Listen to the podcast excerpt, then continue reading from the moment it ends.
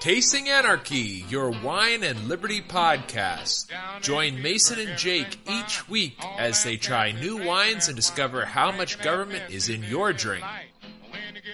Hello and welcome to another fantastic episode of Tasting Anarchy. I'm your host, Jacob Lindsay, and as always, I'm joined by Mason Joseph. And this week we are trying out uh, some new recording software, but we've got a backup, so hopefully we won't miss anything. But what I'm hoping... hoping for this, Mason, is that if what they say is true about using uh, Zencastr in the background, basically I can just, after this is done, do all the editing in the thing.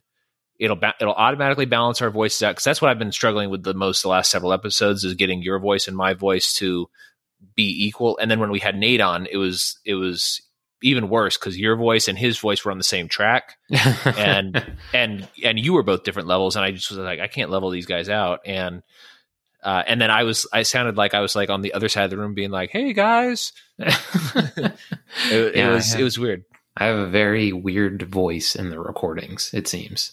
So. Yeah, I, I'm not sure why, because it's like your voice is deep, but it, there's something. It's not even the deepness. It's like there's a volume difference, yeah. But it's not a volume difference that like it's clear from like the ups and downs on whatever this, I don't know what you call that on the audio thing. I'm not an audio person, but yeah, neither, neither of us are big into audio, but yeah, it's definitely like Mason has like the small voice.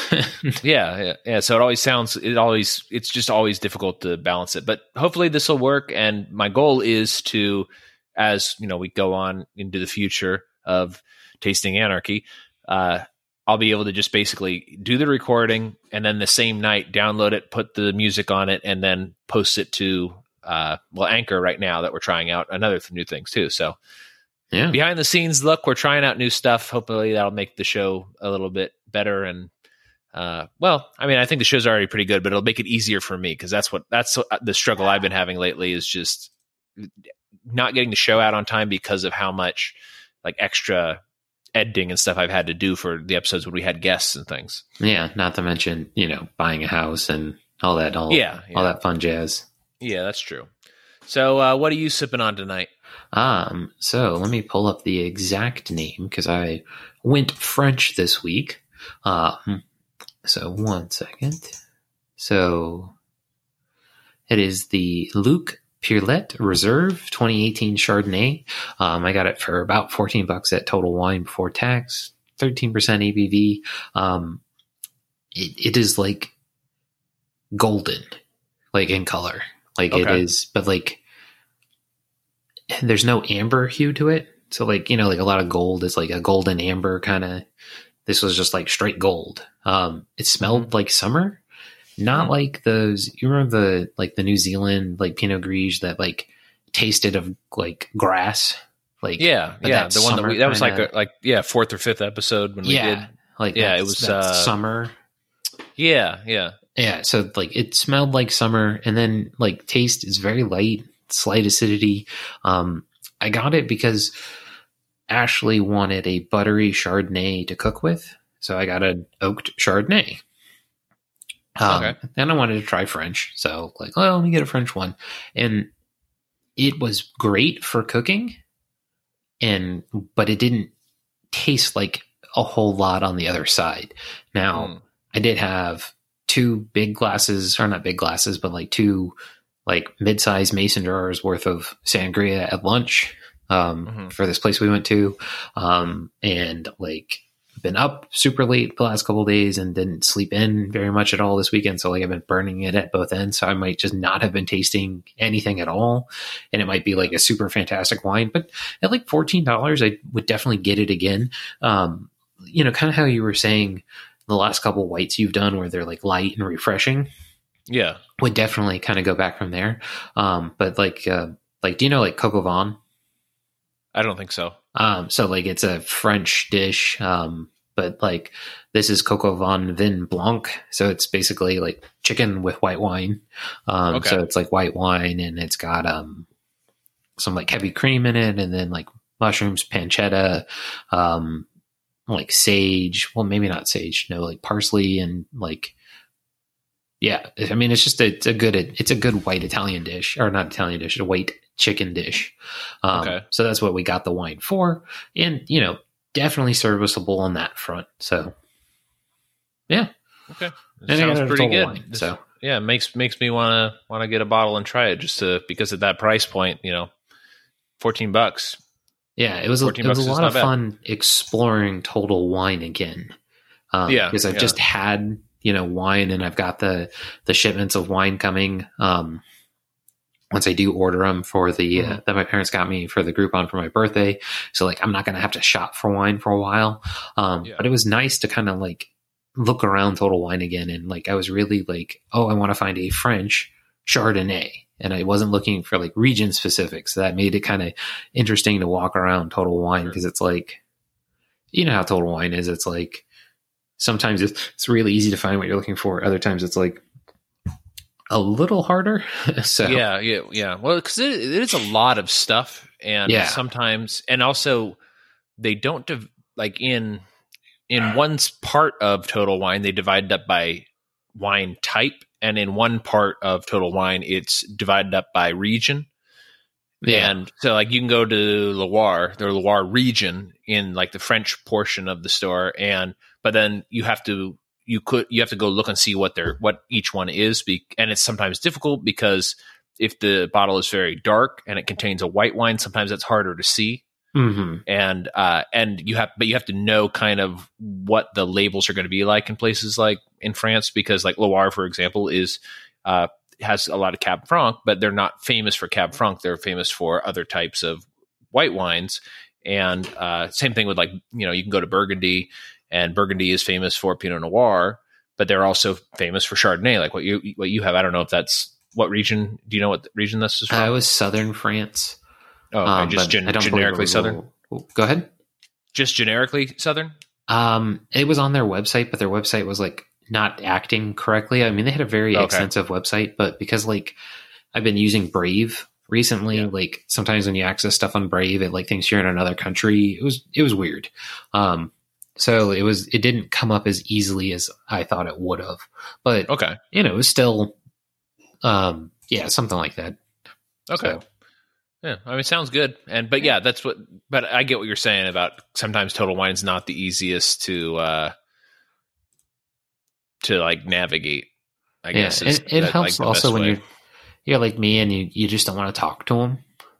Yeah. Yeah. Like, that's kind of, that's sort of how I am too. yeah. Cause like, you know, the thing is like, they're very nice, but I didn't want to say like, oh, I'm looking for a French Chardonnay. Well, what do you want about it? Uh, I just want it to be buttery. you know, like right. I didn't have yeah, anything, yeah. anything else to tell them. And I'm like, it's like, oh, you do a wine show and you don't have like yeah, and, yeah, yeah. And anything then, else to say. I was just like, ah. Uh, just need yeah. wine. Well, that's sort of how I feel too, because like, even though like I've even got a wine certification, but a lot of times when I go there, I'm like, yeah, I don't, I can't really tell you exactly what I want. And frankly, I don't really want you to help me because I kind of want to do it myself. And that's sort of part of the experience. Mm-hmm. But I also don't want to be like, no, just leave me alone.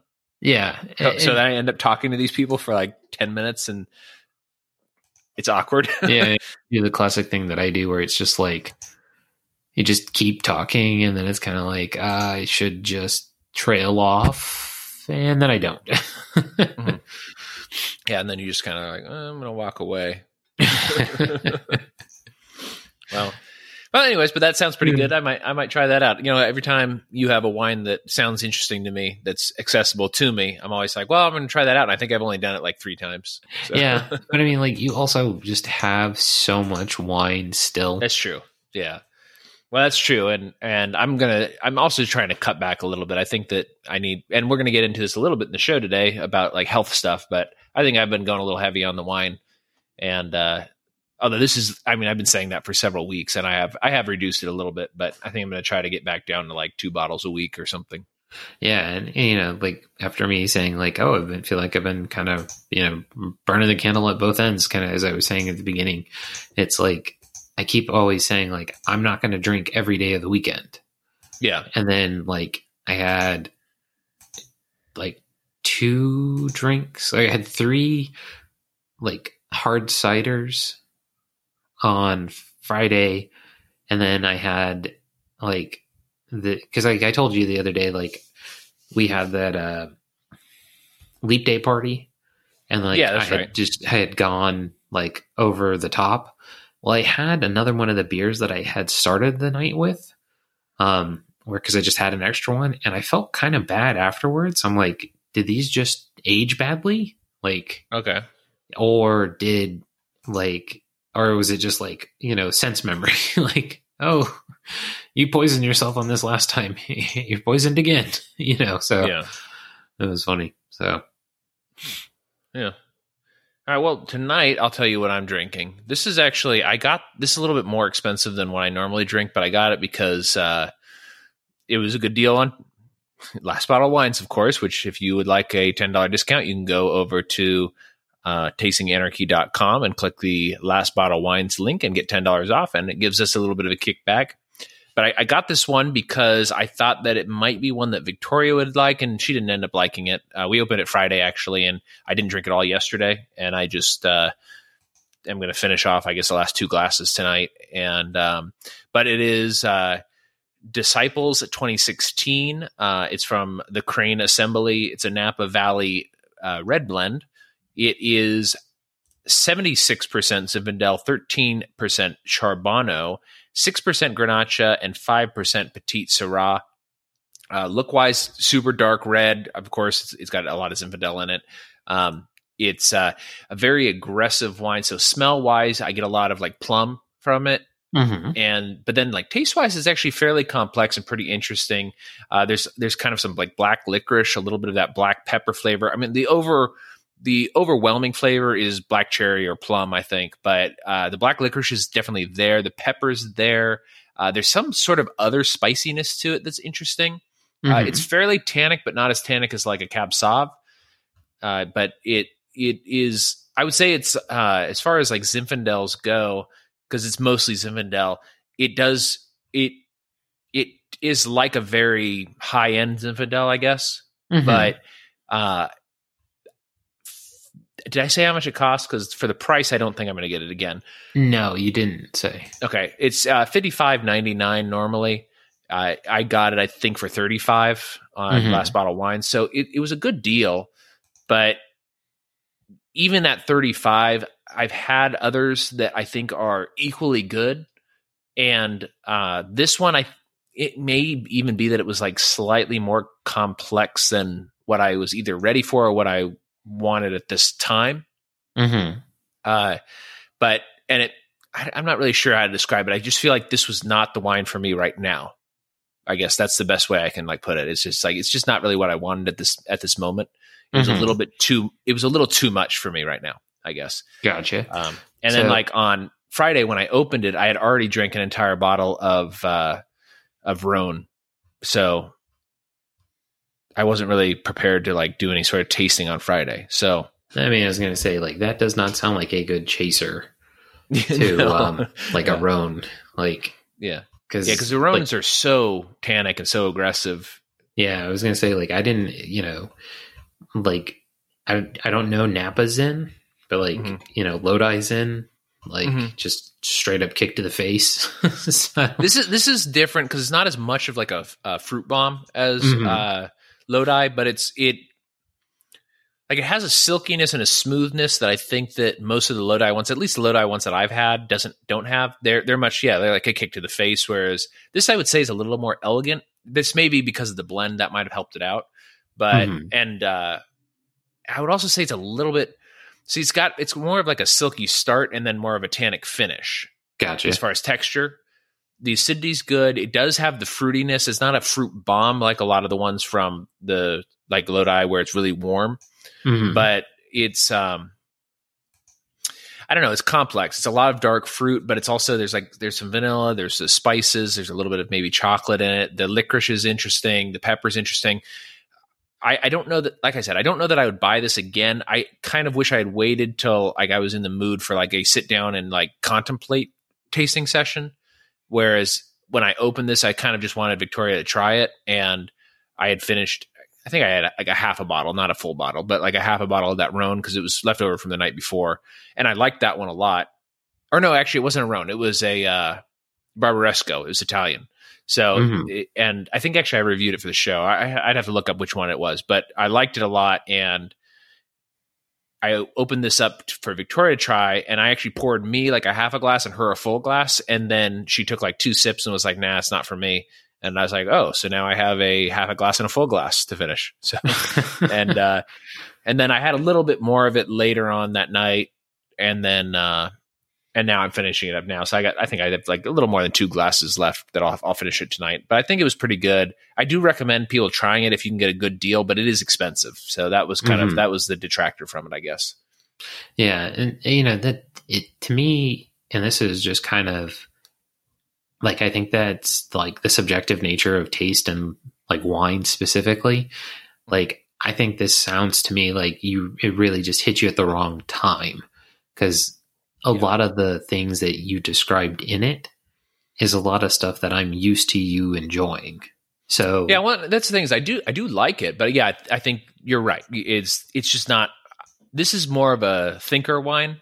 Mm-hmm. And I, I have not, you know, sort of like you were saying, you've been burning it on both ends. I kind of been doing the same thing is I'm trying to get the show going, that we've got a lot of stuff going at work. I've got the house that I'm trying to get all fixed up so we can move it into it soon and all that. So like, I've, I've sort of got a lot of that too. I just need, well, I you think, also have a I, lot of secret Childerberg stuff. That's true. All the Childerberg stuff, all the other super secret stuff. And like, and then uh, I just, I feel like I probably should have opened one that I knew about, that I know I liked, that was not really a thinker. Like that, it's weird to describe wine that way, because I think you and I early on probably wouldn't have described wine that way. Uh, no, I, you, I think you do. You do sometimes, because you, yeah. you kind of go like, I know there's more, but I, I can't describe it. Yeah, so it's like I think with uh, with like Pinot Noir, like I've known for a long time, and I've said this about other wines, that there's more going on here than I'm able to pick up. So. You know, I've I've routinely said that. And I think a lot of the times you catch that too, especially when we're like sharing a bottle and we're both kind of like, something's here, but it's not hitting us right. Yeah. So yeah.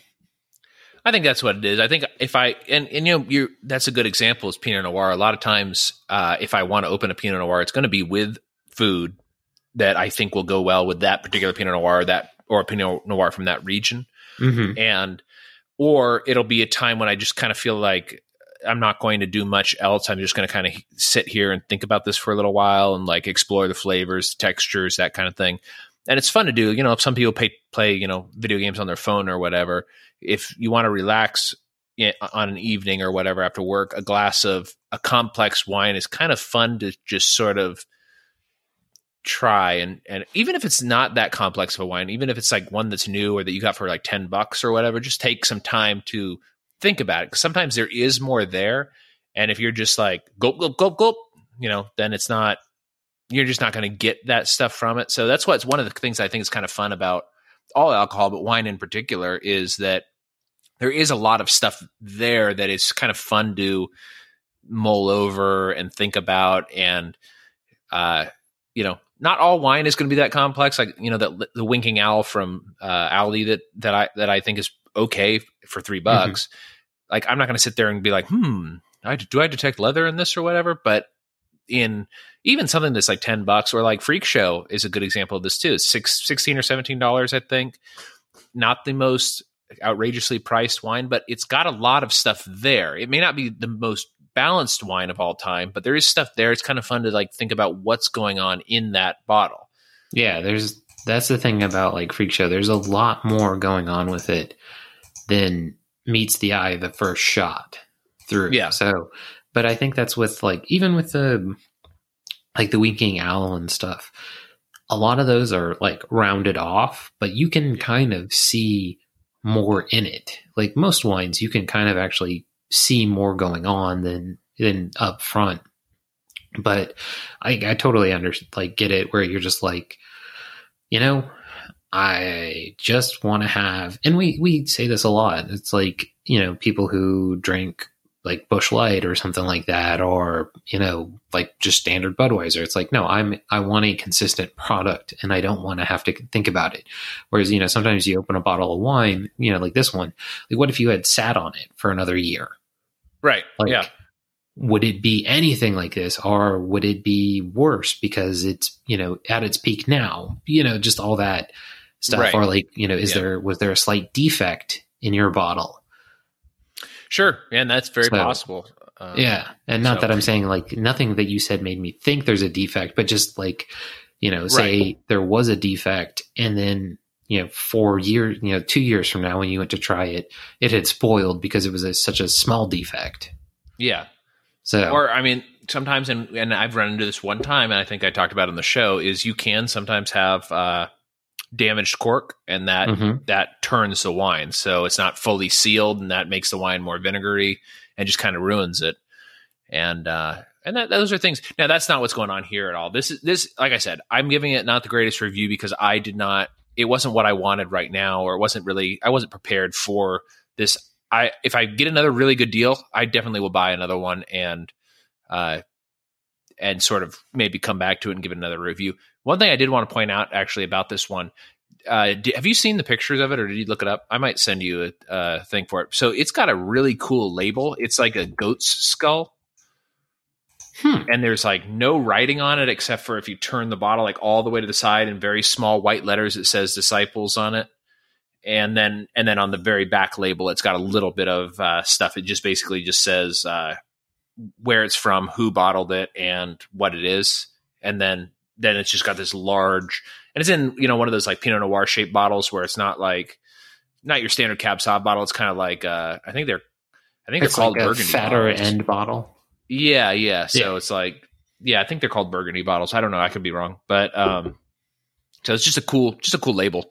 Yeah, and. uh So that's that's that. I, it does actually have really great ratings online. So uh, I like I don't feel like I'm doing it justice, but you know, you and I've discussed this before. I'm, I've lately been trying to, good or bad, whatever my thoughts are, giving a more, not even a more honestly uh, uh, review. I always do, but like I think in the past, what I probably would have done if I felt this way about this particular wine is I would have not reviewed it. I would have done something else. Yeah, I think you I think you often blunt your full thoughts and just kind of are like, oh, you know, it was it was serviceable. Yeah. Whereas it's like, you know, this this didn't work for me. And I think that's kind of the getting more fair about it, where it's just like, yeah, no, th- yeah. this didn't I, I think work for me, and that's that's okay. Like it's okay that this wasn't what I wanted or needed tonight. Yeah, exactly. So, and that's, you know, I didn't drink it all yesterday. Today it was, it's International Women's Day. So uh, we went out and we actually had French food. And uh, although uh, I had a very Americanized French item, it was a, uh, a uh, what are those like fluffy biscuits that they have for breakfast? What are those called again? Croissants? Yeah. Yeah, croissant. So it was a croissant sandwich, but it was like croissant sandwich with like eggs and sausage and American cheese. But it was at the French restaurant. So because it's a good, it's a really good French restaurant. They have actual French stuff, but I just wanted that today. So mm-hmm. I think I was kind of in that sort of the the mood for like lowbrow things. Like I want like egg sandwich and like I think I probably would have been better off with like a beer. Yeah. So, you know, it's just kind of one of those days. No, I know what you mean. It's just kind of like, this is what, this is what's working for me now. Yeah. So, yeah. But speaking of uh, France and the old world, and not actually France, but Italy. Hang on. My dog's making noise. uh, he's, uh, Victoria took it away from him. Uh, I've got an article that I thought was really interesting. It's it's uh, not the longest article, but I figured we'd get into that before we got into more the meat and the bones, tasting anarchy type article. Yeah. And so this article, it is uh, titled Nessos, Reviving the Underwater Wine Loved by Ancient Rome. And uh, it's from Decanter, and it is not by our normal guy. Uh, I actually did not write down the author of this. Then why one. Are we bothering to read this? I, I know. It's by Aldo Fi... Fiordelli, Aldo Fiordelli. So, uh, she's she's taking the squeaker away from him again. He just wants to walk around squeaking that thing. So anyway, so uh, I'll go ahead and summarize the article. It's, it's super interesting to me. So winemaker Antonio Arrighi uh, worked with researchers to make a new wine named Nessos. The wine is made in part by submerging the grapes under the sea. Uh, this took place off the Tuscan coast and was intended to recreate an, an, an ancient technique used by luxury wine thousands of years ago.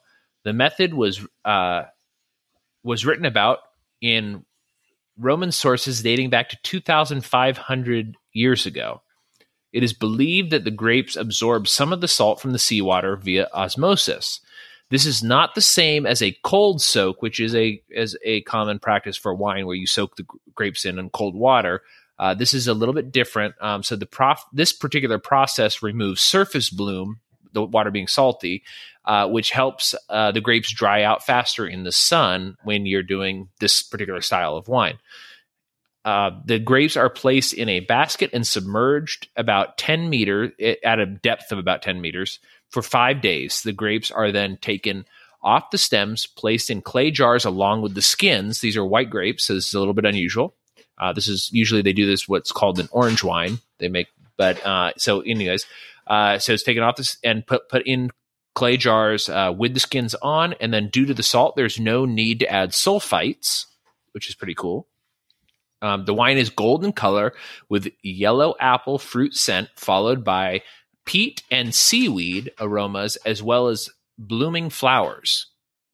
Hmm. So that is the article. I thought that was really interesting that they're that they've like they kind of recreated this method. Now, whether or not this is actually the way that they did it is is speculation. And they do get. I actually read another article about this, but I wanted to get the one from Decanter because it's a little bit more wine related. The other one was from like just a regular news source, mm-hmm. and uh, but. It's it's so when they do a lot of these like recreations of ancient techniques, like there's that uh, they you know made Egyptian beer and things like that. It's they don't really know exactly how it was done. Also, the yeast is not the same as it was back then, and, and that kind of thing. But uh, they are approximating it just to see like what's the difference. So apparently, this is actually a lot of people who tried this wine thought it was very good and very interesting. They made they only made uh, forty bottles the first year. And but they're making it now the second year, and it's going to have a much wider commercial availability. We, you and I probably won't get it because it'll still be very, very expensive. But maybe in a couple of years, if this takes off, there'll be a couple of people, di- different people doing it. it. It sounds very interesting to me. You know, one of those Madocs that I had uh, had that kind of seaweed smell and taste, and yeah. I thought, even though I don't like seaweed normally, this kelpiness I found like. really memory tri- triggering. Like it, it brought back memories from like. Seaside adventures in Bodega Dunes in California and that yeah, kind of you thing. You talked about that like independent of the show for like two weeks. Like, yeah, it was it was very actually actually I should get some more of that. It was it was a really good year. It was twenty fourteen uh Hout Hout Madok or Hout Madok, however yeah. you say that. um really really very good. I, I probably have a picture of it in my phone or something. I might get some more of that if I can find it. Uh, but yeah, so like this to me sounds really interesting. It actually, when they describe the process of drying the grapes out, that to me sounds like it's uh, a dessert wine. Because mm-hmm. usually when you dry the grapes out like that and it concentrates the flavors and and pressing it at that point is uh, produces a thicker, sweeter wine. And they didn't really say what type of wine it is. They just they just kind of describe the basic practice and. And even actually after the they take the grapes off and put them into the clay jars, they don't really say much about much beyond that point. It's just that's just basically it. So I'm curious to see what kind of wines they end up making out of this, and it's a interesting technique, um, and I want to try it. Yeah, this uh, is one of those. This is one of those things that like. You know, obviously because we don't have a way back machine, basically, but like my my. thought process is how what drove the Romans to try this to begin with?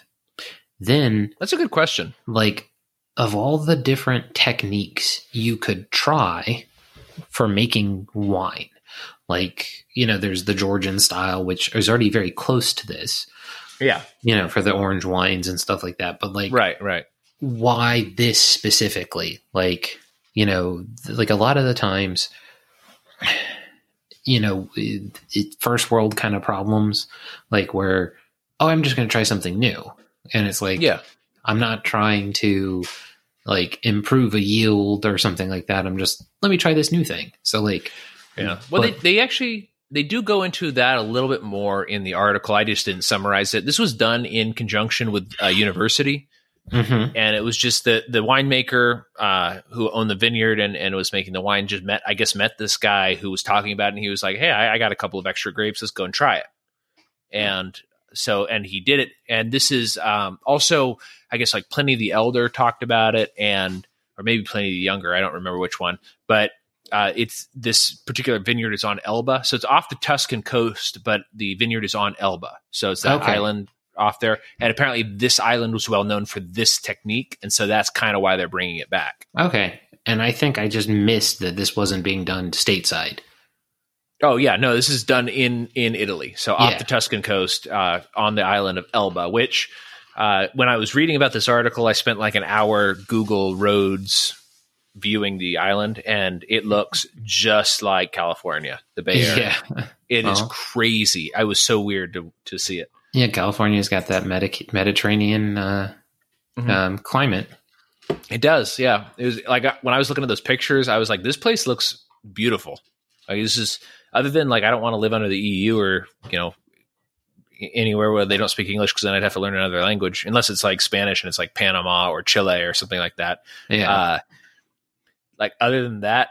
Actually, I, I have no bias, I guess, against living in a place where they don't speak English. I'd have to learn the language, which I've proven so far that I'm not particularly good at, but uh, because I've been trying to learn like some Russian for the last four years. Yeah, but I the this is one of those things that like is very unique about you. There's no drive for you to learn the language, because like you can, you know, the what do you you say you're going to be able to talk to Victoria, but you already can, and. Yeah. She's improving in her English every day, especially with talking to you in English. And then it's like, basically like, so what, you're going to talk to your mother-in-law?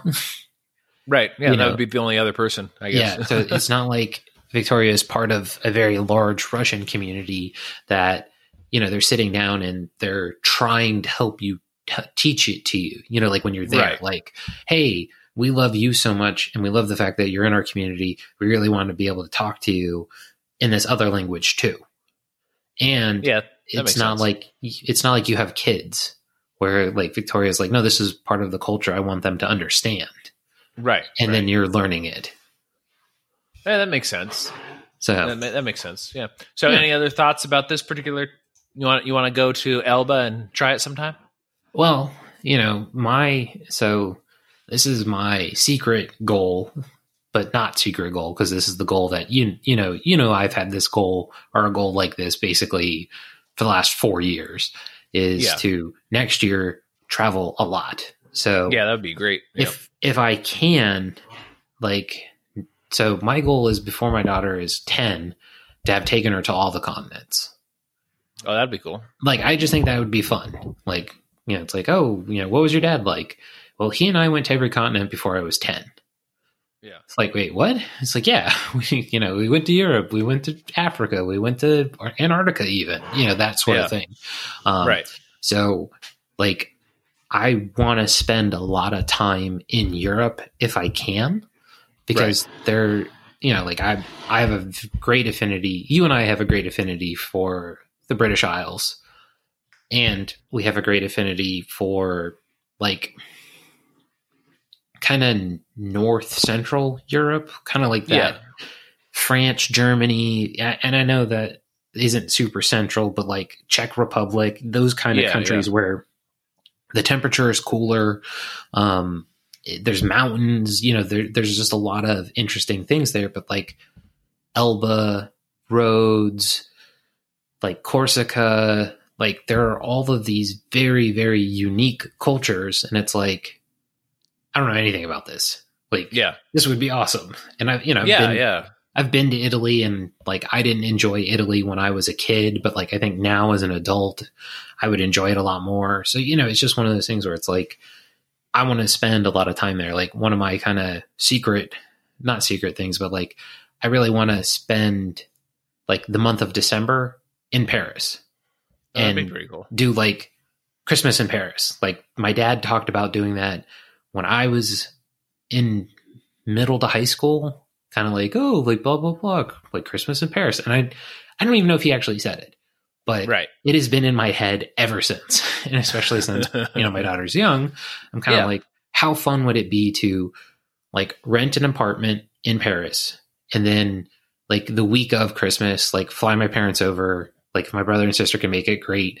If you guys could come at like some point during the time, you know, just kind of be in Paris and like do Christmas in Paris. It's just like, why? It's like, I don't know.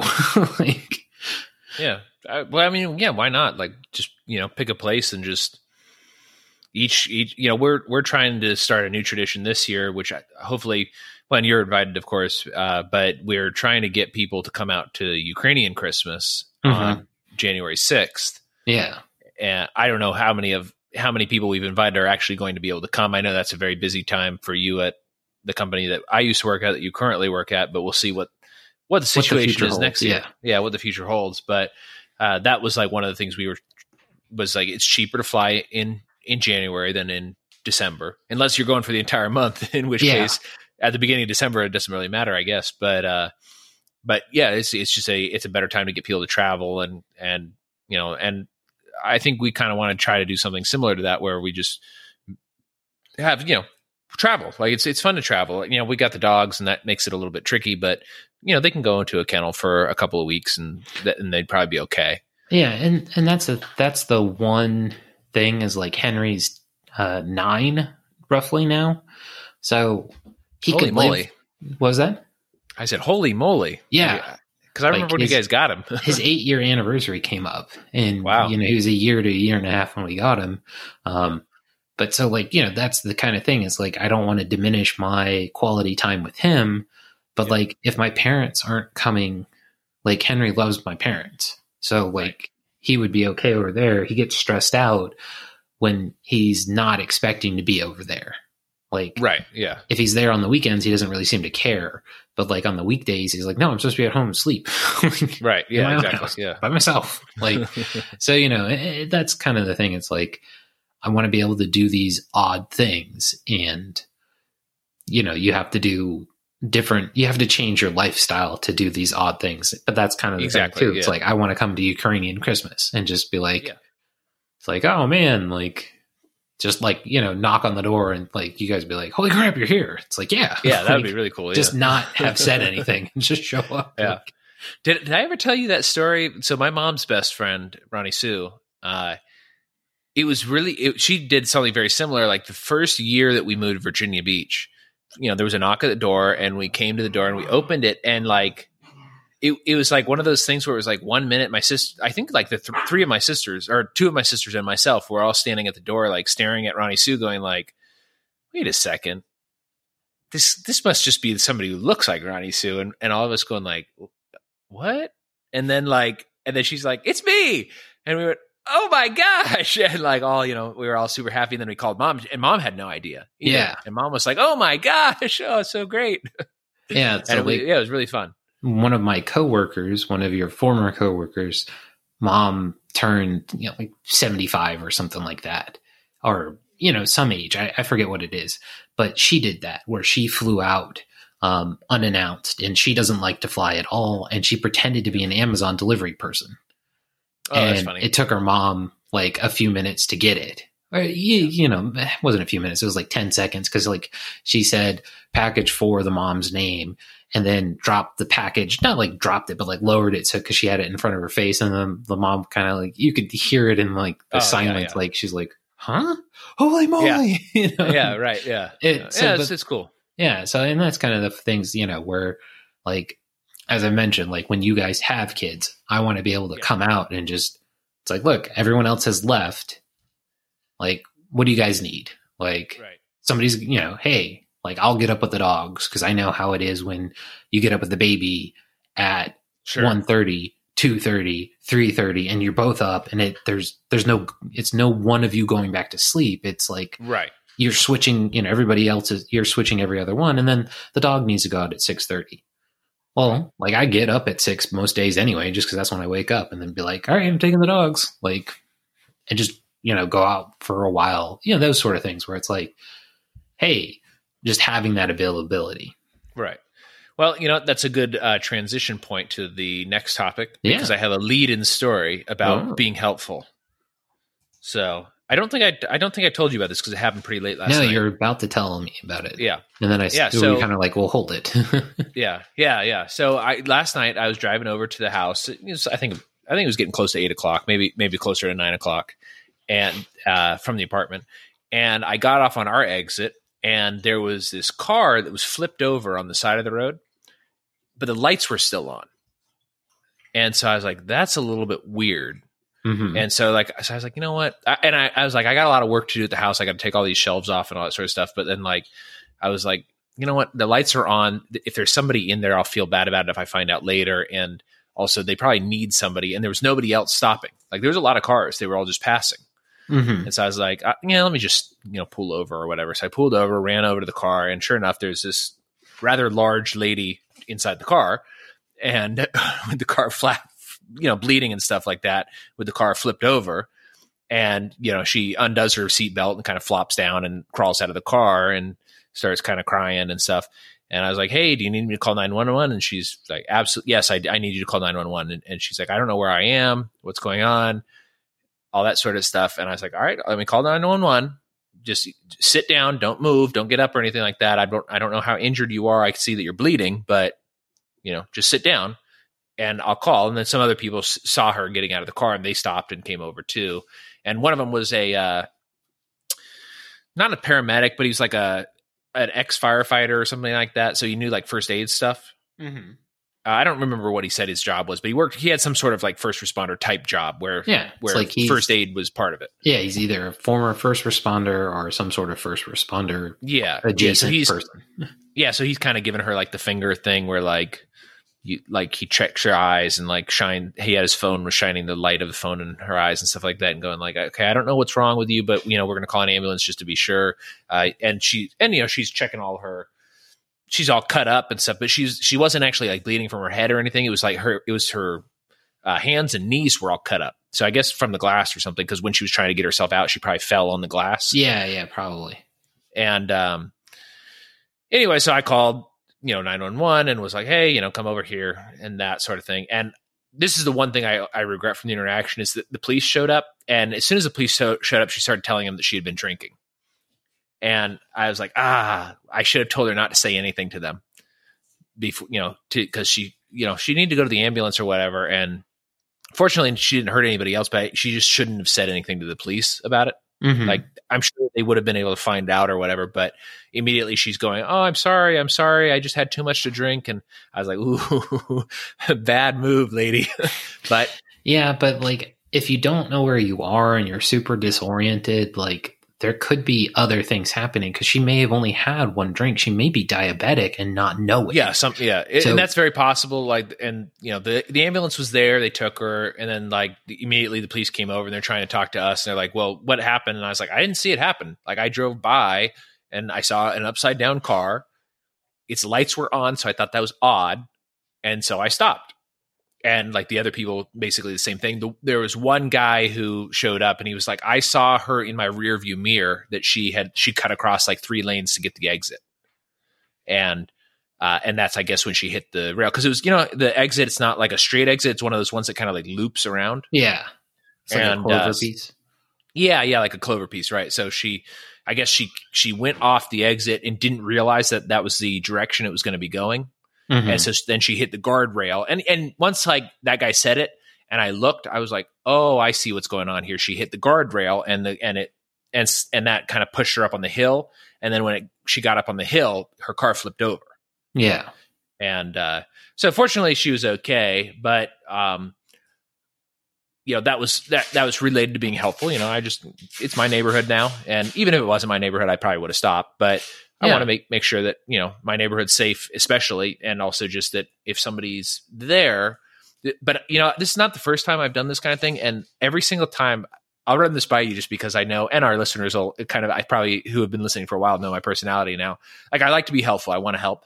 But every time, like I go to a car accident, and I've gone to two or three of them uh, when like I'm the first one there or whatever. And so I'm just like, I got to go see if somebody needs help.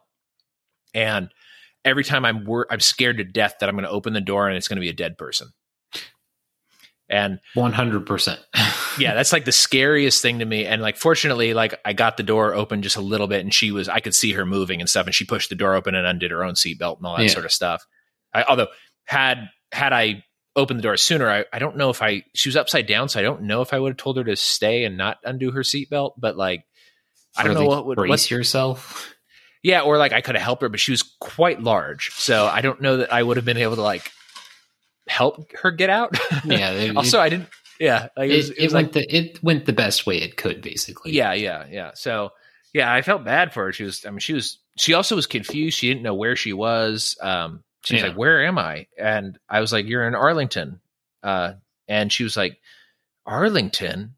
And I was like, yeah. And she's like, I'm in Arlington. I was trying to get to Tyler. And like, Tyler is like two hours away.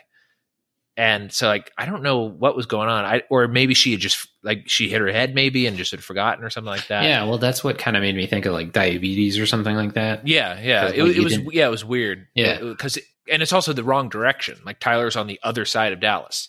So I was wondering like, it was, that. Yeah, it was like, it was a weird, it was like a weird thing, like she, where she thought she was, but it also could have been that she was just disoriented and was like, you know, yeah, going yeah. somewhere else and just had forgotten or something. But anyways, that kind of like what it, what it does is that like the cop, when, when he was talking to me about it and stuff, I was like, look, I'll give you the basics, but I didn't see anything. I, I, I and you know, I, if you need anything from me, you can call. I gave my I gave my name and phone number to the dispatcher, and he was like, "Well, can I get your name and phone number?" And I was like, "Well, you can get it from the dispatcher. I, I'm the one who called." And uh, and he was like, "Well, what did you see?" And I was like, "I, I really didn't see anything, officer. Like, I, I'm not gonna I'm not gonna fill you in like on all these holes and stuff that I don't know anything about. Like, I came here. She was in the car. I got her out of the car, and then I called nine one one. That's it." Yeah. And and like, I don't want to be like a dick. You know, he's trying to do his job, and but he was like twenty and and giving me a hard time yeah. about helping somebody get out of a car. Yeah, and and, like, but you know, that's kind of the thing. And like, I, this is one of those things where, like, I get some of their positions, but I also don't agree with most of them. But it's like a lot of times people try to hide what happened, like you and I would have. Like, yeah. you know, if it had been one of us and one of us had been drinking or something like that. Right. Like, yeah, I would have said nothing and I would have been like, to the ambulance, take me to the hospital. Yeah. Like, you know, it's, there's like, you know, all those sort of things where it's like, oh no, be quiet. It, like those sort of things. And so, you know, it's like, well, well, well, does he really know her? Is he just trying to hide what happened? Did he, is he hiding? Like, and this is another thing is like, did you somehow cause it? Was it a road rage, road rage yeah, incident yeah. where you caused this person to crash? And right, you're the first yeah. one, or were you somehow in the car? You know what I mean? Like, even though there's a clearly, you know, a vehicle that could be associated with you, like, how do they know? But real quick, I've got a quick Good Samaritan story that I forgot to tell okay. you about a couple weeks ago. Sure. Yeah. Go for so, it. So for a couple weeks, I had been, or for like a week, I had been going into Kroger on the way to work and getting a sandwich and a cup of yogurt. And like, I walk in and I see this old guy kind of like reaching up towards some toilet paper or something like that in that area. But also he could have been standing there trying, just holding on to the shelf to try to not fall. Right. And, you know, I had my headphones in and like, I was like, I'm on, like, I'm in the grocery store. I'm on a mission. And then yeah. I kind of thought back and I was like, no, that really looks like a stranded old man. Like, he can't get what he's trying to get. Something's wrong. So, you know, I pop, pop my headphones out and I turn back around. I'm like, do, do you need some help? Because there was a cart in a distance that you or I could have, like, even with like a broken leg, could have shuffled to and been right. okay. But like, you know, he was in his seventies at least, um, unless he's, you know, like some sort of junkie and then, but like, you know, old Navy hat, you know, clearly an old guy. Um, right. So he's like, oh, like, can you reach the toilet paper up there? And I was like, yeah, which one do you want? Oh, it doesn't matter. It's like, no, no, no, man. I went out of my way to ask you what you wanted. Tell me the one you want. Like, cause there are two different toilet papers. Like, I'm already here. I'm offering to grab whatever you're asking to get. What do you want? And of course, you know, it's just like, oh, it's like, no, no, man. Like, I went out of my way to help you. tell me which friggin' toilet paper right, right, you yeah. want. Like, I hate when people do that. It's like, it'd be different if it's like, you know, it's all Heinz fifty-seven ketchup in the glass bottle. Right. There's literally nothing different about it. Well, which one do you want? Just grab a glass bottle, man. Like, I, I just can't reach the bottle. Like, but this was like super ultra northern. And then there was, this was like half ultra. It's like, dude, tell me what you want. It's your butt. Like, yeah. All right. so, all right. So I think we, so what do you an, end up getting? I don't even remember. It was like, right. It was like some quilted northern. yeah. But that, that actually, be, and I don't know if it's the, that location. Is it, it was the, the Kroger by work? Uh, yeah. That Kroger is like full of old people. Yeah, I mean that's an older, older neighborhood kind of. Okay, so I guess that makes sense. At least that's my opinion. So, yeah. So, uh, anyways, but to, to tie it in, God, this dog. Hey, hey. That was a Frenchie. Oh, okay. Well, just tell him to stop barking. Yeah, he's he's barking at. Uh, there's a there's a dog out in the in the pool pool area that he's barking at. Yeah. That's fine. He's just having the time of his life. yeah, he's just being he's being a dog. He says, "I have no reason to be anything but this." yeah, but uh, uh hey, it, dude, it's it's seriously not that bad on the mic. Oh, it's not okay. No. All right. So, anyways, the the the tie-in for this was the you know government people and their perception of alcohol, and so the the dream the this and. What kind of came up about it was that the cops kept going like, oh, yeah, we get this all the time. There's a lot of bars in the area. So people, they drink and then they get in their car and they drive off. And that may be true, you know, but like, I was like, yeah, whatever, like your deal, whatever, like there's bars here. I get it. Like, but there's bars all over the place. And you can't say that like this particular exit, you get lots of accidents on. If that's the case, then there's something wrong with the exit. Quite like, possibly. Yeah. Like there's bars everywhere. Yeah. And, and there is there is a large concentration of bars near our new house because it's by the stadium. So there's a lot of like sports bars and stuff because people want to be, if they're not actually at the game, they kind of want to be near the game, I guess. Mm-hmm. Or if it's an away game, they'll they'll come into that area to support their team, that kind of thing. So there is a lot of bars there. Uh, and that actually, when we were looking at the house, we almost didn't get it because the crime statistics were very high. But then when you like dove deeper and purchased the crime statistic thing, it shows that none of them are property crimes. They're all like bar fights and accidents from drinking and that kind of thing. Oh, wow. I mean, the accidents yeah. from drinking, yeah, it's a little bit worrisome, but like bar fights, I don't really care about. Right? Yeah. I was going to say like, um, you well, just saw one. yeah, exactly. Like that, you know, and, and she, you know, that may have been very dangerous. And well, and according to the other guy, it was, but the article that I have is the, the war on moderate drinking. So you and I drink quite a bit. You and I have, you know, stories where we probably shouldn't have driven or something like that, or mm-hmm. even even drinking as much as we did when we were not like at a house, or even drink as much as we did when we were at a house. But yeah, I mean, there's there's plenty of time where we just drank too much. yeah, yeah, yeah. And so, but the article, it's from Forbes. It's called "The War on Moderate Drinking," and I'll go ahead and summarize it, and then we can kind of talk a little bit about it. And uh, so it is. Uh, so Prohibition ended in nineteen thirty-three.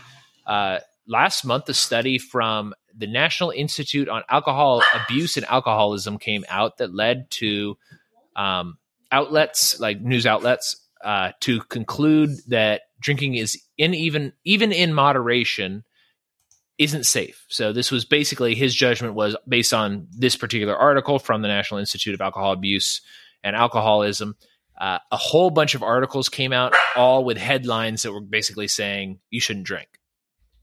And so according to the study that came out, when you like dive a little bit deeper, it is uh, that the study found that one million people died from alcohol-related causes between nineteen ninety-nine and two thousand seventeen. Now, does that number sound odd to you at all? So, like in a Tom Woods, Bob Murphy show, Contra Krugman way, like why are they picking nineteen ninety-nine to two thousand seventeen? Well, that's interesting. I didn't. That's not what I thought. I honestly was surprised that it was as few as one million. That's a long time. That's like almost twenty years. Um. So there are three hundred twenty million people in the United States. So that seems like a lot of people to me. You think? Oh, does it? Okay. It seemed like, right. Well, so here's the thing. Like, If you ask me to estimate how many people die yearly in the United States for all reasons, I would have guessed a million people. So really? Okay. If you then said like, okay, in about a twenty year time frame, one million people died from alcohol, I'd probably be like, well, I'm guessing my estimate on how many people died is wrong. Okay. You know what I mean? It's kind of like, and, and honestly, like I would have no way to guess it. It's just when I read that, I was like, a million over twenty years out of three hundred twenty million. Like that's doesn't seem like that many, I mean, but you know, you know, I, I, yeah, you're right. Both you and I, I think know. differently. yeah, yeah, yeah. As usual. So, yeah, exactly. So I like that. I thought was a really odd statistic that they said. But so, anyways, according to the author of the article, though, the study's misleading because the majority of deaths um, from causes such as cirrhosis and drinking-related accidents uh, were due to heavy drinking. So apparently, when you actually dig deeper into these statistics, so cirrhosis, you have to be a heavy drinker basically to get it from alcohol. Uh, well, apparently it does it does happen. Killed my father-in-law, so yeah, I know. Okay. Yeah, so but the other thing that he said is that if you actually dig into the statistics on drunk driving relating related accidents, it's not just like you overdrank one time. It is that does happen, but it's rare. It's that you are a consistent heavy drinker and you frequently drive drunk. Hmm. So that is apparently the, the the way that the statistics kind of like hammer out is that moderate drinkers, people who drink one or two glasses of, of wine or beer a day, which is considered moderate. A day? Uh, a day, yeah. That's a moderate drinker. One or two beers or one or two glasses of wine. A day. Whoa. A day, yeah. Yeah, that I was a little bit surprised about as well, but they consider that moderate. And it's, and it's actually considered healthy, as I'll get into later on in the uh, article. Um, but so he was saying that like when you actually dig into these statistics, the people that are typically in accident, and, and it may be like kind of a statistics game, is that if you're a heavy drinker, you're more frequently driving drunk. So you're more likely to get in an alcohol related driving accident. Hmm. Whereas, whereas if you are a moderate drinker and then you drink heavy one time, statistically, you're less likely to get into an accident in Makes that sense. one time. Yeah. So like it, that does make sense. So it's interesting that the way he pointed that out. Um, so anyways, so the, the temperance movement apparently, uh, in this era is, according to him, it's not a religious movement. This is, uh, instead a nanny state policy wonk concerned with public health prohibition movement or temp- temperance movement. So it's, it's interesting that kind of the way it switched, but actually if you like, look at people that you and I like, like Michael Malice, who says that, that basically like modern day nanny state, uh, like leftists or uh, well, what he calls the evangelical left come out of that movement. They come out of the turn of the century progressive movement. Mm-hmm. And it makes sense that a lot of the people that are kind of on this anti-alcohol crusade are health, like nanny state health concerned progressives. Yeah. That seems to be the, the sort of the group of people who are I- interested in this. So uh, anyways, the modern era temper- temperance movement Uh, pays celebrities and social media campaigns or or funds social media campaigns to lump moderate drinkers in with heavy drinkers in order to sway public opinion and public policy. Uh, according to the author, uh, these this threatens decades of sound, peer-reviewed science. So a couple of the things that he cited in the article is he says the American Heart Association found that moderate drinking was one of five low-risk lifestyle choices that could lead to a longer life. He didn't really say how much longer, but he just said longer life. Uh, so U C Irving Institute of Memory uh, Impairment and Neurological Disorders find that consuming about two glasses of beer or wine daily is associated with an eighteen percent reduced risk in per- premature death or age-related sickness. Uh, the Mayo Clinic says that moderate drinking may reduce heart disease. I don't know what ischemic stroke is, so I'm just going to say stroke, ischemic stroke. Not sure what that is. I'll you know look what that is? Okay. Uh, and diabetes. Uh, and uh, and all of these, I, I think I only included in the middle one, but it, they're all they're all gauging it on um, uh, moderate drinking, which is considered to be two glasses of wine or two beers a day. Uh, so anyways... In uh, many cases, policy advocates uh, advocates that governments are not even. Oh, I'm sorry, I read this incorrectly. So basically, what he's saying is that the the policy advocates, the people that are trying to restrict alcohol, are getting these like think tank things together where they invite government officials and policymakers, but don't allow anybody from the alcohol industry to come to these meetings to defend, you know, their product. And uh, so one of the th- one of the meetings or whatever that he that he cited was the Global Alcohol Policy Alliance that's meeting in Dublin this year, uh, and it has barred all, he says, drinks representatives, which makes me think he's British, but drinks representatives from attending. So this meeting actually, it's going to contain tons of U, uh, E U policymakers and uh, government officials from multiple European countries are going to be attending, and that this this meeting actually does have a fairly large impact on European policy. Uh, a new a New York, I'm sorry, New York banned alcohol advertising on most city properties, even though it costs nearly three million dollars in revenue. This is New York City.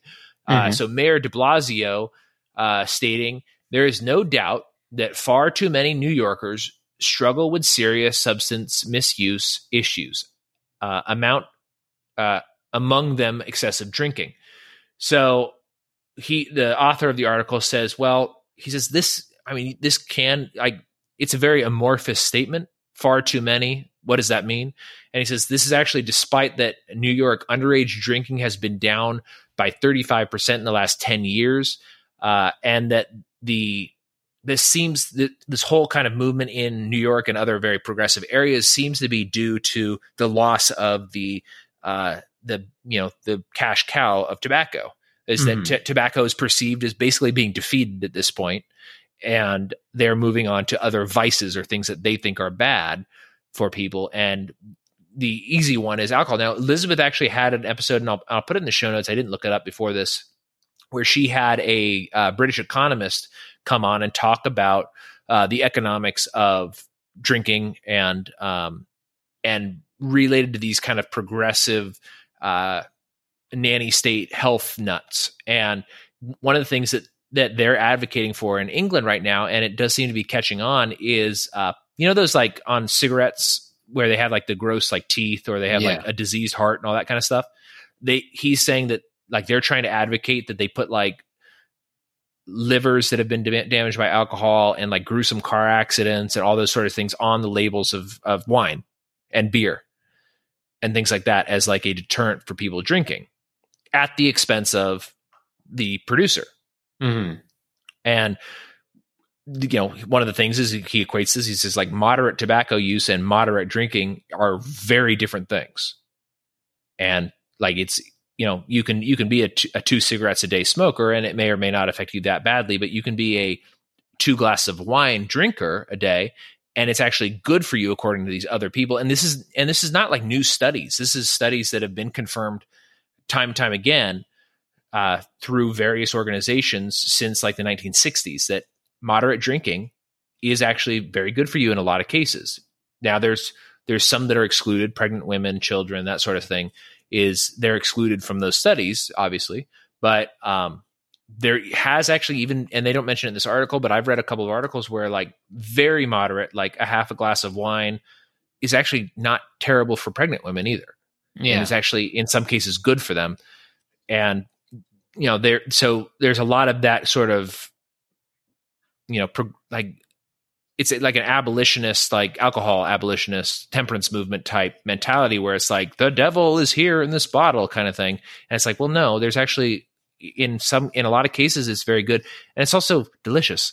So, you know, fuck off, kind of. Yeah. So basically, so. the rest of the article is them is him basically saying, don't lump in alcoholics and people who enjoy a couple of glasses of wine a day. It's it's a very different thing, and it's very clearly a different thing. And all of the all of the studies for the last forty years shows that it's a completely different thing. Yeah. So, so- I thought it was interesting. Like ischemic stroke is a basically a plaque-based stroke, like where okay. uh, plaque builds up and then that causes the artery, or you know, the artery to constrict, and then blood flow thlo- uh, slows, pools, and then can form a clump. So there are other types of strokes where non-plaque-based, but so that's kind of there. Um, so, are you familiar with who Tim Ferriss is? is he the like the like ten hour work week guy? Four or, hour work week um, guy. Four four hour work yeah, week. So yeah. So remember when I lost all that weight the first time? Yeah. Like it was following what he was saying. So okay. um, when he did the four hour body, so he had a guy named Peter Attia on. Okay. And Peter Attia is a M D, and Peter Attia is like, he's the M D that you would be. Like okay.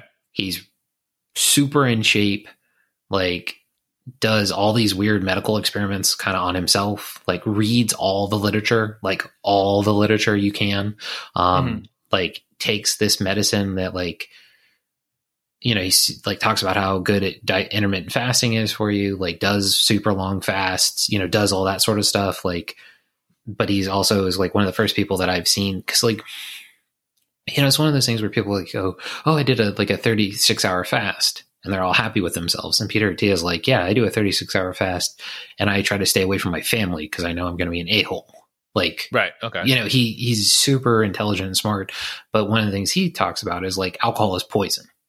Like, interesting. Okay. It's just straight up poison. Like, it is not good for you. Um, it cannot there, you know, there's a level that will not be detrimental to you and won't kill you, but it's straight up poison. At least, you know, in this one episode, and I'm not saying like anything and like, but you know, how it affects your circadian rhythm, you know, like how it can destroy your sleep and do all this other stuff. And right. when I heard this, I was super, super distraught because like listening to everything else he had said and what everything else he was talking about, and like some of the things and what, you know, basically that's, I don't know if you kind of caught, but like around January or so, I kind of really stepped back from how much I drank. And okay. it, it's because I had recently listened to an episode where he was on and he was talking about like what it does to your sleep. And one of the things is, you know, is I've never been a super good sleeper. Yeah. And for a while there, I was getting very good sleep, but then like I noticed like, and this may be like, you know, like a bias that I'm producing myself, where like I wouldn't sleep well if I had had a lot to drink. Or well, that's true. Like, I mean, having a lot to, well, anyways, continue with your thing, and, and yeah, we'll, I'll like, go back to it, because this is actually something that I wouldn't say like I'm an expert, but it is something I pay attention to mostly because of this show. Yeah. But that's the thing is like when I drink heavy, heavy, like I yeah. just sleep. I'm not right. saying like it's more or less restful, but like I noticed even with moderate drinking, well, and that's the thing is I may not be a moderate drinker by that definition when I was sure. drinking, right? You know, every day, but like I noticed like a change in that level. So, you know, it's one of those things where I don't disagree that these people are busybody jackasses who are just trying to legislate your life. But I question some of those studies because just like all other studies, as we've come to find out, basically, is there is no, there's no study that doesn't have some sort of bias in it. And oh, sure. That's true. There's no, in like basically, you know, like all those psychology studies, two hundred fifty-six respondents, and everybody's got past traumas, and, you know, like, right. basically they say whatever you want them to say. Um, yeah. And then one, so like one of the things like, you know, New York's underage drinking, blah, blah, blah. It's like, yeah. but that was percentage. Is that a percentage of children, or is that just pure numbers? So like if there's a thousand less children, then you could have a thirty-five percent drop. Yeah. You know what I mean? So like, it, yeah, like yeah. how's that statistic generated? So, but like, that's the thing that one of the things that kind of, y- one of the things that people always try to do with the progressive left is argue science with them. Mm-hmm. They don't believe in science. Yeah. They claim to believe in science as long as it pres- supports what they want to do. Right. Yeah. Well, and actually you and I've talked about this. It's like a, like a scientism kind of like mm-hmm. religious, religious, like religious fervor kind of, it's yeah. more of like, like, it's like, it's like the people who, who like, Uh, what's that? What's the black physicist guy who's like real Neil popular? deGrasse Tyson? Yeah, no. The, well, the, well, they'll they'll be like, well, Neil deGrasse Tyson says that the Federal Reserve is good. And you're like, he's a physicist. Yeah, it's like who gives? Why, why do you care? Well, he he's a brilliant man. He's a physicist. He's a he's an astrophysicist and all that. And you're like, yeah, but he doesn't know anything about the, the Federal Reserve, or he may know something, but like, why would I believe him specifically? And is he a policy expert? No, he's not. He knows about astrophysics. And it's like, and who cares if he's a policy expert? Like, yeah, that's just a person saying like, hey, I want to continue to get paid in this thing. So, right. But, and I one hundred percent agree. And that's kind of the thing that drives me nuts is like, you know, I'm an atheist, and for a while there, I was just like, well, what does science say? And that's all I cared about. But then like, I basically found out like, you know, most science is manipulated in some way. Now, obviously, like, if you do like a fulcrum experiment or a lever experiment in like college, you know, college physics or something like that. Yeah. There's, there's some things that you just don't manipulate. You can't manipulate because it's just purely observable. But like any of these, like, oh, this is a hard, like scientific fact. It's like, especially when it you know, comes to economics or like human psychological behavior and all that stuff. It's like, no, no, it's not. Like, yeah. There are certain things that we know for sure, like, X, but there are other things that are just completely interpretable. And that's yeah. like this. It's like there was a, I was reading Reddit and I was, or not Reddit, but I was reading through, um, yeah, Reddit. And it was like Murdered by Words. And it was yeah. like, somebody was like, you know, if you're threatening to kill someone for trying to take your A R fifteen away, maybe you're the type of person who should have their A R fifteen taken away. And my response was, maybe if you tried to keep your hands off other people's property, we wouldn't have to murder you first. Right. Like, you know, it's this idea that like, or like my other response kind of in my head was like, what business is it of you, what I choose to own, if I do no harm to you with what I own? Whereas you want the jackbooted thugs to come and take from me just because I have it. Like, right. th- that's like the in, you know, in, you know, it's inconceivable to people like you and me these days where it's like, I don't like what you're doing. And instead of coming to you and saying, hey, Jacob, I understand that the Constitution says you can have this thing. Can you explain to me why you feel you need to have this? I don't get it. Yeah. Like, I don't want to shoot it. I don't want to touch it. I don't want to look at it with you. I just want to understand why you want to have this. And then maybe you learn something. Maybe you don't. Maybe I go, oh, really? I don't need this. And yeah. maybe I switch to something else. But instead, your response is like, bring in the government, right? Change, you know, yeah, like yeah. Legis- I'm going to legislate your life. Yet everyone's you know, this always actually, saying- yeah, this is le- the legislating your life thing or whatever. This is, and this is not new or anything like that. But actually, I was listening to Rogan the other day, and he had on uh, uh, Adam Curry. Who I've seen a lot I- about that one. It's it's really actually really good, uh, but he he made him he mentioned something about homelessness that I'd never heard before, and I got to look this up and see if this statistic is real. But he said like something like sixty or seventy percent of homeless people are homeless. He says you can directly trace it back to catastrophic family loss, mm-hmm. and like that. And I was like, really? Like that surprising. He says then there's a large percentage as well that are just people who choose it because for whatever reason they're lazy or drug addicts or something like that. Well, and drug addiction, I guess, would not even be choosing it, but.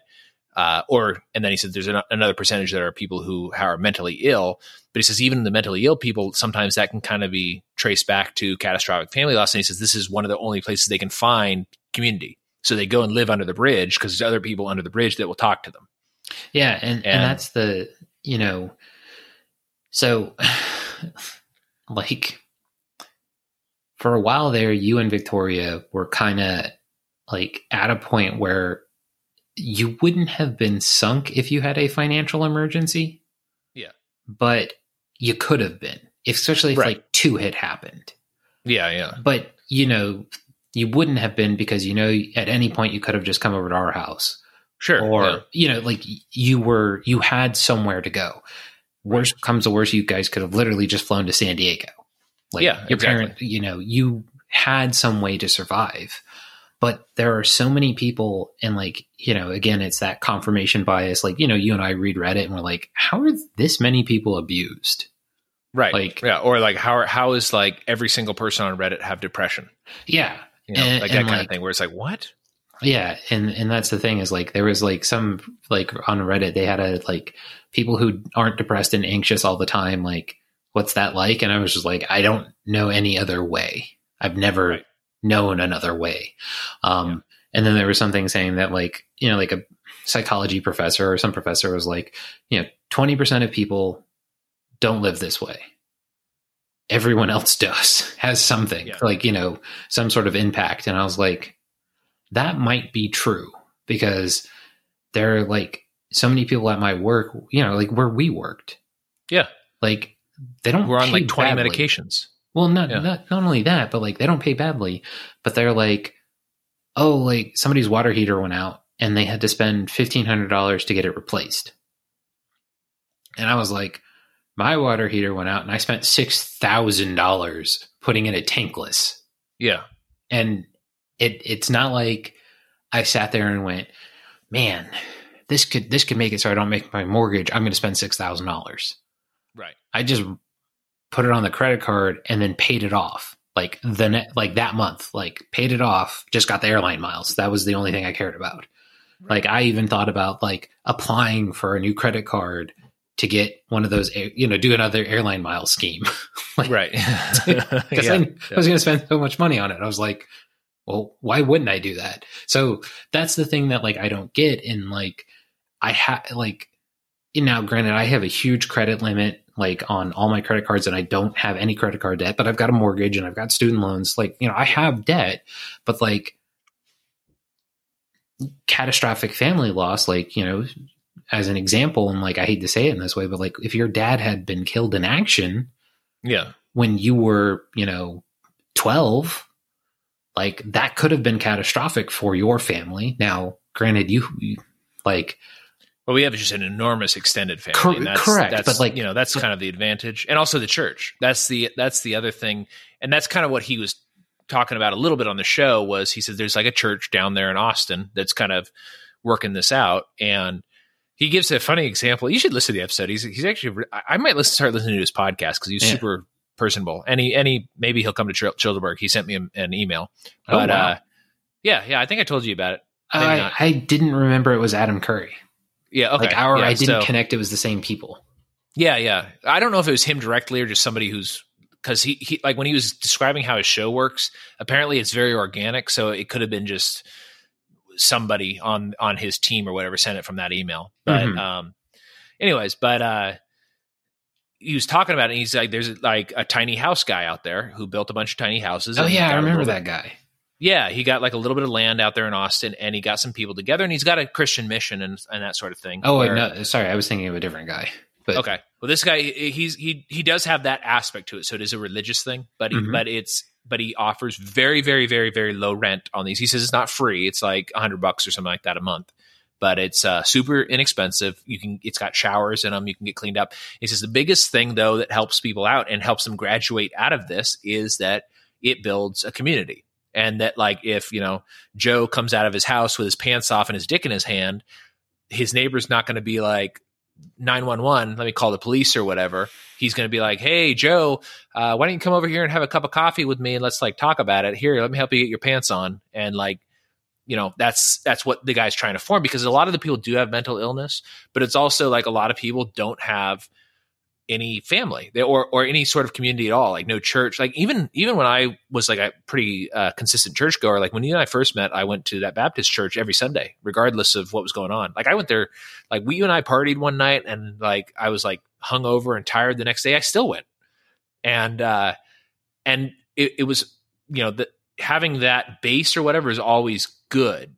Uh, mm-hmm. And um, there was a lot of people who went to that church who had absolutely nothing else going on in their life. Like they, like they, they, they would have probably, if like the church went out of business or whatever, and they didn't find another church, then uh, they would be those types of people who just, that would be their basically catastrophic community, family loss or whatever. And they would be on the streets because they were, you know, very near destitute, almost no money, really socially bizarre, like awkward in like beyond belief.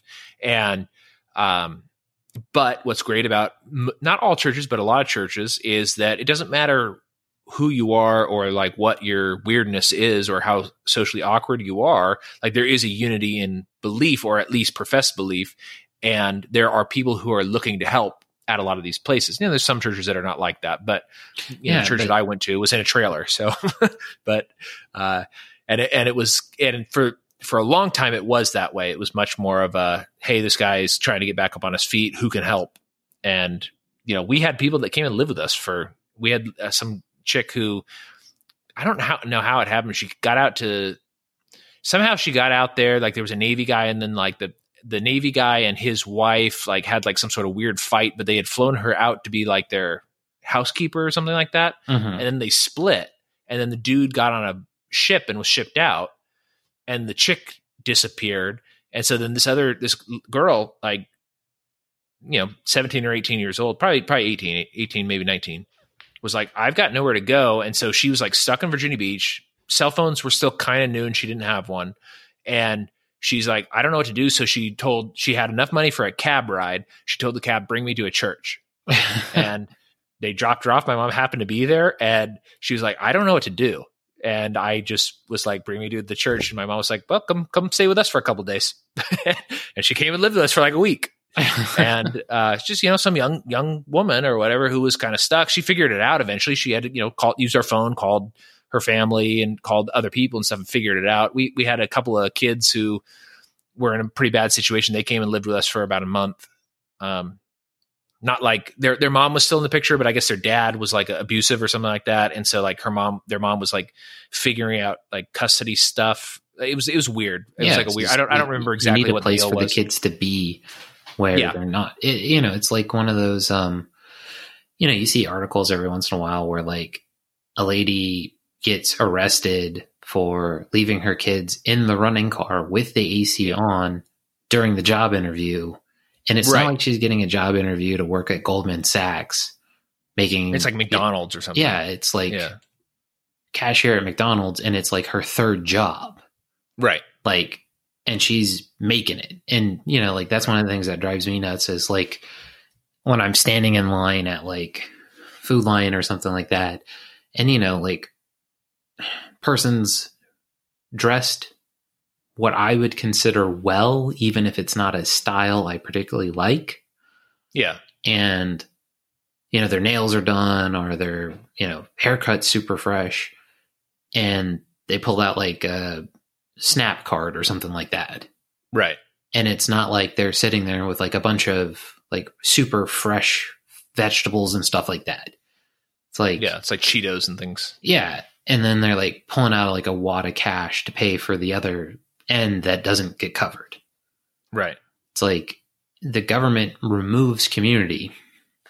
Yeah. And then, you know, they like try to break up these communities because like they're, you know, like before Prohibition, there used to be like a lot more like men's society that were based around drinking, but they yeah. did have charitable aspects to them. Now, there were plenty of just straight up drunk bars, but, you know, like they... They government, like every time people try to manipulate the market and interact in the like other people's affairs, that isn't somebody saying, hey, I want to try to assist you.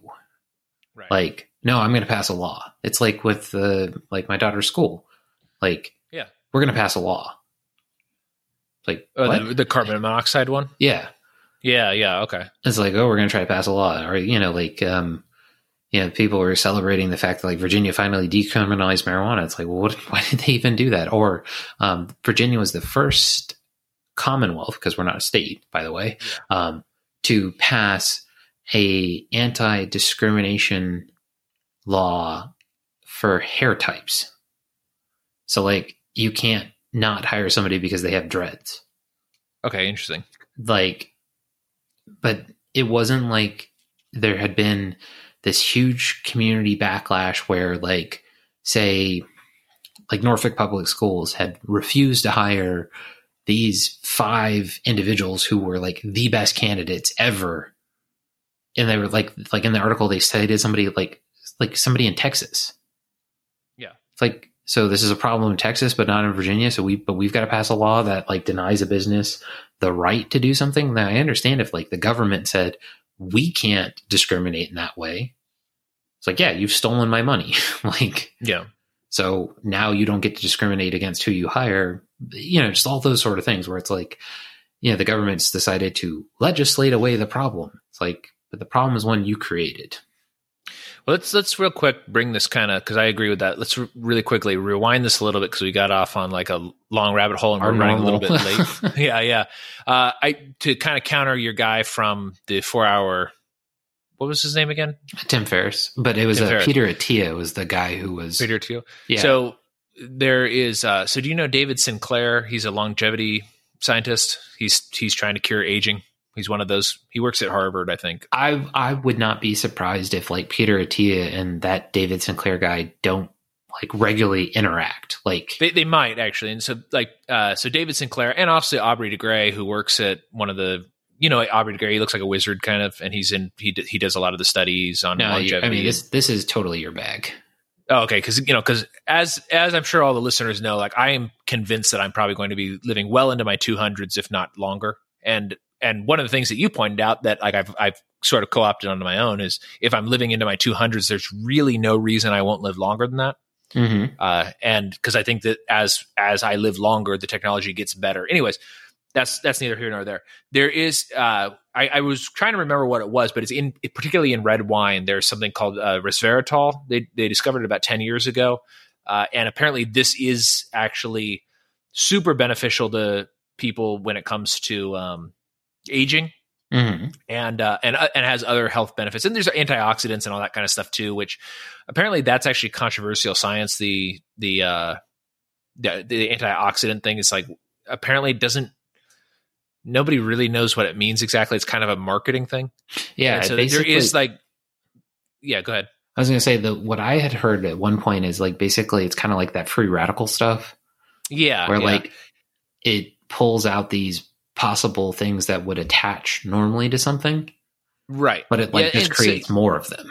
Yeah. So like we, in one of the episodes, he's actually been on, David Sinclair has been on Rogan like four times or something like that. And I, and I like his episodes a lot, but he, he goes into that because Uh, Joe Rogan talks about it with him. He's like, well, what about these like these antioxidants? And he's like, well, there's not really any clinical evidence that those specifically are good because he says there's usually things that are antioxidant also have other things in them that are that are that he says the the research is not. It's kind of ambiguous when it comes to that. It's uh, antioxidants are probably good for you, but we don't really have a huge amount of proof for it, and so the science is kind of out on that or whatever. But he's also super cautious when he talks about this because he works at Harvard. Mm-hmm. And, uh, and, but the other dude, uh, Aubrey de Grey is, he's in a, uh, foundation that's privately funded and he's like, I don't feel, I don't feel constricted at all. And he, he's also like, cause you know, Rogan always is ask, asking, he's like, well, what do you guys do? And so David's just kind of like, I don't want to give any recommendations. I'll tell you what I do, but there's no recommendation recommendations on this. So he, he goes through that. He actually takes anti-diabetic medication because, uh, even though he's not diabetic, because he says there's actually longevity um, studies that show that this actually will add ten to fifteen years to your life. I think that's what if, Peter Attia was talking about taking. But oh, like, really? Yeah. Yeah, but there was like apparently some, it's hard to get a prescription for it. It's you have to like really hound your doctor about it. Well, yeah, that's the thing is Peter Attia is a doctor. So yeah. like he basically could, I don't think he's, I'm not saying he like prescribed it himself to himself because I know that's not pos- not supposedly possible, but like, he also was saying like reasons to not take it um, because of something else that they had recently yeah. seen.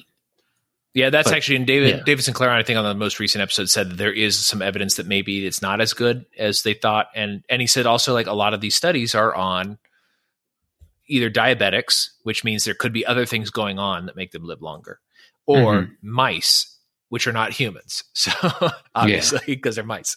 So anyways, that, that's that. Uh, we'll go ahead and wrap it up here is that, you know, so war on moderate drinking, believe it or not believe it, that's fine. But the, it does seem like there are um, the forces of evil, as you and I would consider them, trying to get the government to be, you know, nannies and scolds because we don't know how to take care of ourselves.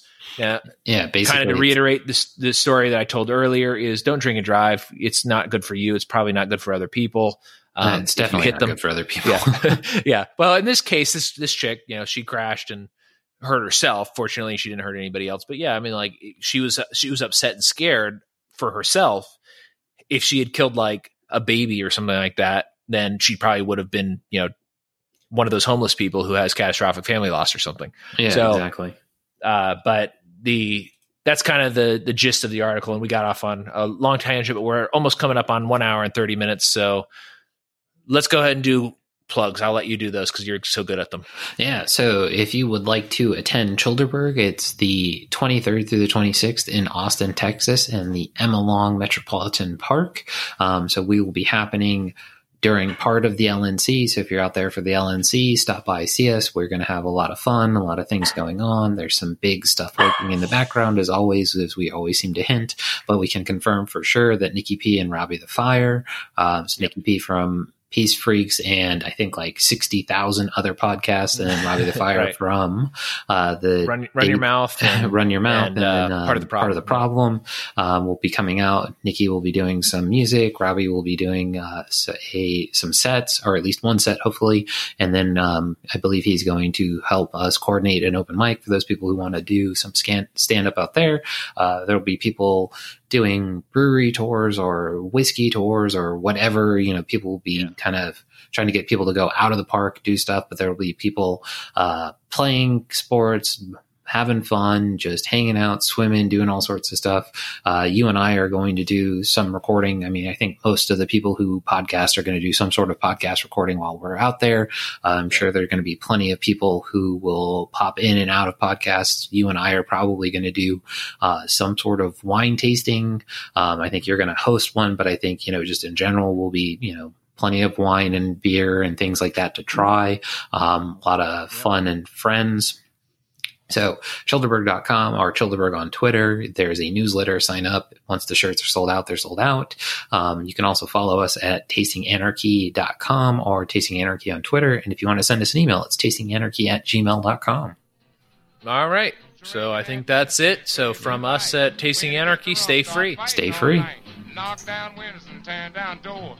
Drinking half gallons and calling for more. Drinking wine, sporty, you to drink wine. Pop, pop. Wine, sporty, you to drink wine. Pop, pop. Wine, sporty, you to drink wine. Pop, pop. Pass that bottle to me. Hoy!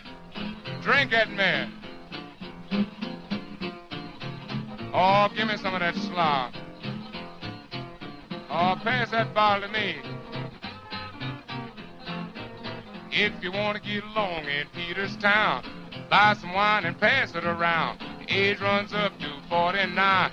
All them cats, they love sweet wine. Drinking wine's for you to drink wine. Wine's for you to drink wine. Wine's for you to drink wine. Pass that bottle to me. Hoy! Wine, wine, wine. Elderberry. Wine, wine, wine. Cherry, cherry. Wine, wine, wine. Blackberry. Wine, wine, wine. Port and sherry. Wine, wine, wine. Oh, pass that bottle to me. Now down on Gillsby at Willie's Den, he wasn't selling but American gin. One soldier wanted a bottle of wine. He hipped that cat for a dollar and a dime. I'm drinking wine for the you to drink wine. Wine for the you to drink wine. Wine for the you to drink wine. Pass that bottle to me. Now I got a nickel, have you got a dime? Let's get together and get some wine. Somebody's fifth and somebody's fourth. When you get together, you're doing things smart. Drinking wine for the you to drink wine. Wine for the you to drink wine.